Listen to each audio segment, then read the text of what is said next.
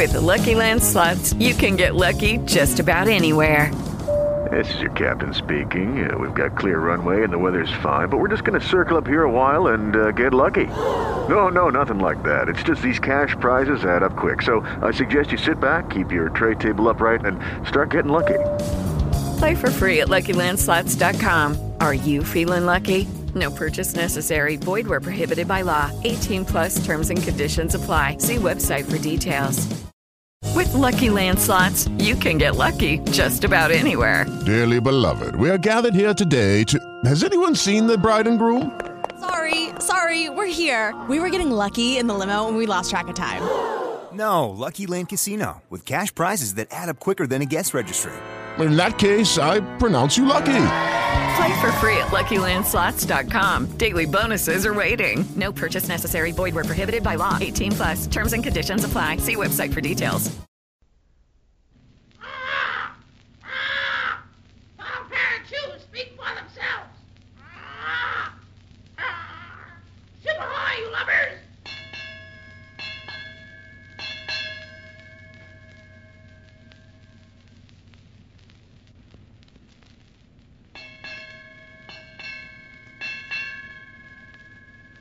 All aboard for the transcribed premiere production, The Cruise of the Poll Parrot, that thrilling story of whaling days at sea. When we last heard from our friends Johnny and Sue aboard the Poll Parrot, they had just discovered El Teste, the mysterious Spaniard who had been so elusive in the hold of the ship. And of all things, talking to Red Mulhooley, the mutinous sailor, who was put in chains for attacking Captain Dalton in his cabin. Johnny and Sue are still in the hold, hidden from El Teste's and Red's view by whale oil casks. They are trying to hear the conversation between the Spaniard and Mulhooley without being detected. Meanwhile, on deck, old Dickon, with Poll Parrot perched on his shoulder, is waiting at the hatch for the return of Johnny and Sue with whatever information they are able to discover. While just up the deck a bit, Captain Dalton is talking to his first mate, Wainwright.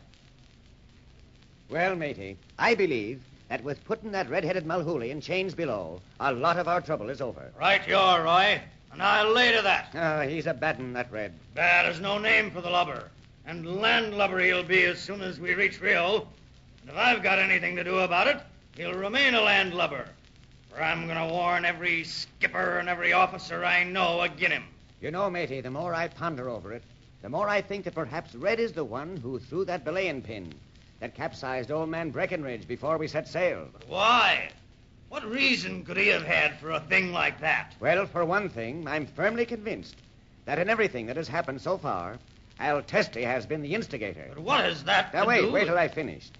You see, if El Teste was so intent upon getting something and not knowing whether it was on my person or perhaps on board ship, what would keep him from getting this Red to sign up for the cruise so he could have some help on board if he needed it? Sounds likely enough. But why did Red wait to start trouble until after you knocked him down in defense of the lad Johnny? Did it ever occur to you that maybe he started to abuse the boy, knowing full well that I'd do something about it? Then he would have some reason, well, even to start mutiny aboard. That then would be the ideal time for El Teste to get in his dirty work. If that's the case, then I'm in favor of having the swab tried for mutiny and let him swing for it. No, George. As I've said before, I'll have none of the man's blood on my head. And he's harmless enough where he is. Well, I'm not so sure about that, Roy Dalton. A tiger is never safe, even though he may be in a cage, until he's stuffed. Perhaps. But I don't intend to be the one who stuffs him. Well, how does the crew strike you as whalemen, since we put them through the drills? Uh, a set of men I'm proud to be first mate over, and you may lay to that. Hmm, and to think you almost didn't sign up to come with us. Aye. But I'm still of the mind that this cruise is for something else besides whaling. And I agree with you, Wainwright. I know there is more that Mr. Grange could tell us if he wanted to. Oh, by the way, where's the lad Johnny? If you see him, send him to my cabin. I've some things for him to do. Aye, aye, Captain Dalton. Oh, there's Dickon down the deck a bit. I'll ask him if he's seen the boy. Sue, we can't leave now. I'll test he might hear us. Just keep quiet, and maybe we'll hear him and Red talk again. Yes, be still. I think they're talking now. Shh. But blow me down, Mr. El Teste. I can guarantee to start a mutiny on this ship if you'll get these chains off me. Of that I am not sure, my friend. At first I think perhaps the red-haired man can help me. Then again, perhaps he may be in the way. You had a good chance to get this dog Dalton, as you say, the other night. But no, he catch you instead. However, I will think it over. If I need you, I know where you are. But listen to me.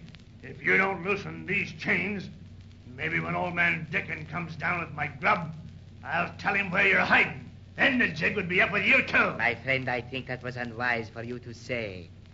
Perhaps when Dickon arrives with food for you, he finds you are not capable to eat it. Why?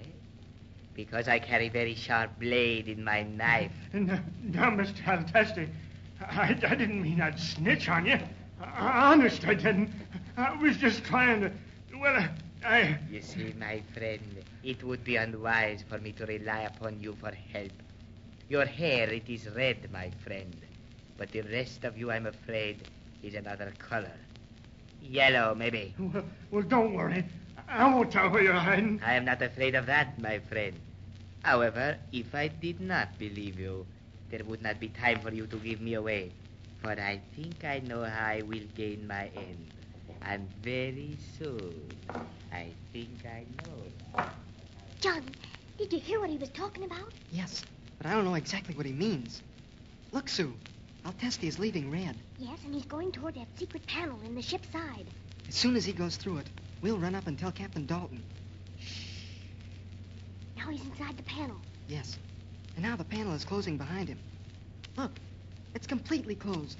And it's almost impossible to tell where it is after it's shut. But how will we find it again after we get Captain Dalton? Come on with me and I'll show you. But wait, Johnny. You're not going out there where Red is. Why, he'll see you. What if he does? He can't harm us. He's all chained up. I'm going over and fix that spot where the secret door is. And then we'll go above where Dickon is waiting. A boss there, Mr. Wainwright. Be you looking for old Dickon? No, Dickon. But I'm looking for Johnny. The captain wants him. Have you been seeing the lad? Aye, I have that, sir. The boy and Miss Sue are below trying to find out uh, what they can find out. Trying to find out what? Trying to find out where old Testy is hiding himself. So you think El Teste is still aboard, huh? Why, man, we've searched from stem to stern, and there's no trace of the worm. Aye, maybe so. But as I've said before, old Poll Parrot here is a sight older than any of us. And when he says El Teste is aboard, you can bet your sea chest he is aboard. Dickon, you've become a bit touched, I do believe. What kind of talk is that? Poll Parrot told you so? We'll laugh if you must, Mr. Wainwright. But hold, here comes Miss Sue and the lad coming up the companionway now. Quick, Dickon, hurry. We've seen El Teste. What? Yes, Mr. Wainwright. We just saw him talking to the sailor you put in chains. Are you sure? Aye, aye, sir. Hurry, and we'll show you where he went to. Aye, what did I tell you, sir? Ah, ah, down the hatch, down the hatch. Ah. Down the hatch it is, then. Come on, Dickon. Johnny, you and Miss Grange stay here. There may be danger below. But, Mr. Wainwright, if I stayed here, how would you know where to find El Teste? Where's Captain Dalton? We should tell him. There's no time to tell Captain Dalton now. Well, come along then, Johnny. Perhaps you'd better go with us to show us where the lubber went to. Hurry up, down this way. But how in the world did you ever come to find him? Well, we knew he must be on board somewhere, for Dickon had left the parrot down below with Red Mulhooley. Then when he brought him back on deck, the parrot kept yelling, You can lay to that, Mr. El Teste. I'm with you. That he did, Mr. Wainwright. It's the truth. He's a rooming hammerhead shark, and you can lay to that. You see, Mr. Wainwright? So Johnny and I came below and hid behind those casks over there. And while we were hiding behind them, we saw El Teste talking to Red Mulhooley. What were they talking about? Well, we couldn't hear very well at first. They were talking so low. Then we looked up, and right behind El Teste, we saw an opening in the ship's side. Yes, sir. A kind of a door. It's closed now, but we were afraid we couldn't find it again. For when it's closed, you can't see it. So I went over and smeared some tar on the spot where it was. Yeah, I, I see the smear you made. Come on, I'll talk with Red. Maybe he'll tell us what El Teste was talking to him about. Hey, Red, you weak-spined jellyfish. What's all this about El Teste talking to you? I don't know what you're talking about. He won't tell, Mr. Wainwright, because El Teste threatened to kill him if he said anything. Well, we'll take care of Red later. First, we've got to get through this secret door somehow. Hmm, I can see where this might be a door, but how does it open? I'd hate to have to break it down. That'd warn Testy, and if he knew about this secret panel, He no doubt knows of others on board. We'll have to surprise him. But how? There must be a spring that opens this door. North northeast, matey. North northeast. North northeast, huh? That'd be the right side up. Hmm, I can't feel anything. I wonder. Avast there, matey. Heave to, heave to. Maybe the parrot's right again, Mr. Wainwright. Heave to. He may be at that. Here, I'll put all my weight on this end and push. Uh, uh. Wait a minute. Look. It's opening. All you have to do was give it a start. Aye, and she opens by herself. Come on, Dickon. We'll go in first. Johnny, you and Miss Grange can follow. But easy now. It's kind of dark. I'll have to feel my way. Careful, Mr. Wainwright. The lubber may be waiting for you with a knife. I hardly think so. There's just room in this secret way for one person at a time. And there's no one here now. Perhaps he heard us. Maybe, but we'll find him. Come on. Oh, oh, take it easy. Here are some steps. Say, Dickon, what would be just above these steps and just below the deck? You know this ship better than I do. Aye, that I do. Well, I'd say the cabins are just above. Mr. Grange's and Captain Dalton's. Well, come on. Follow me up these stairs.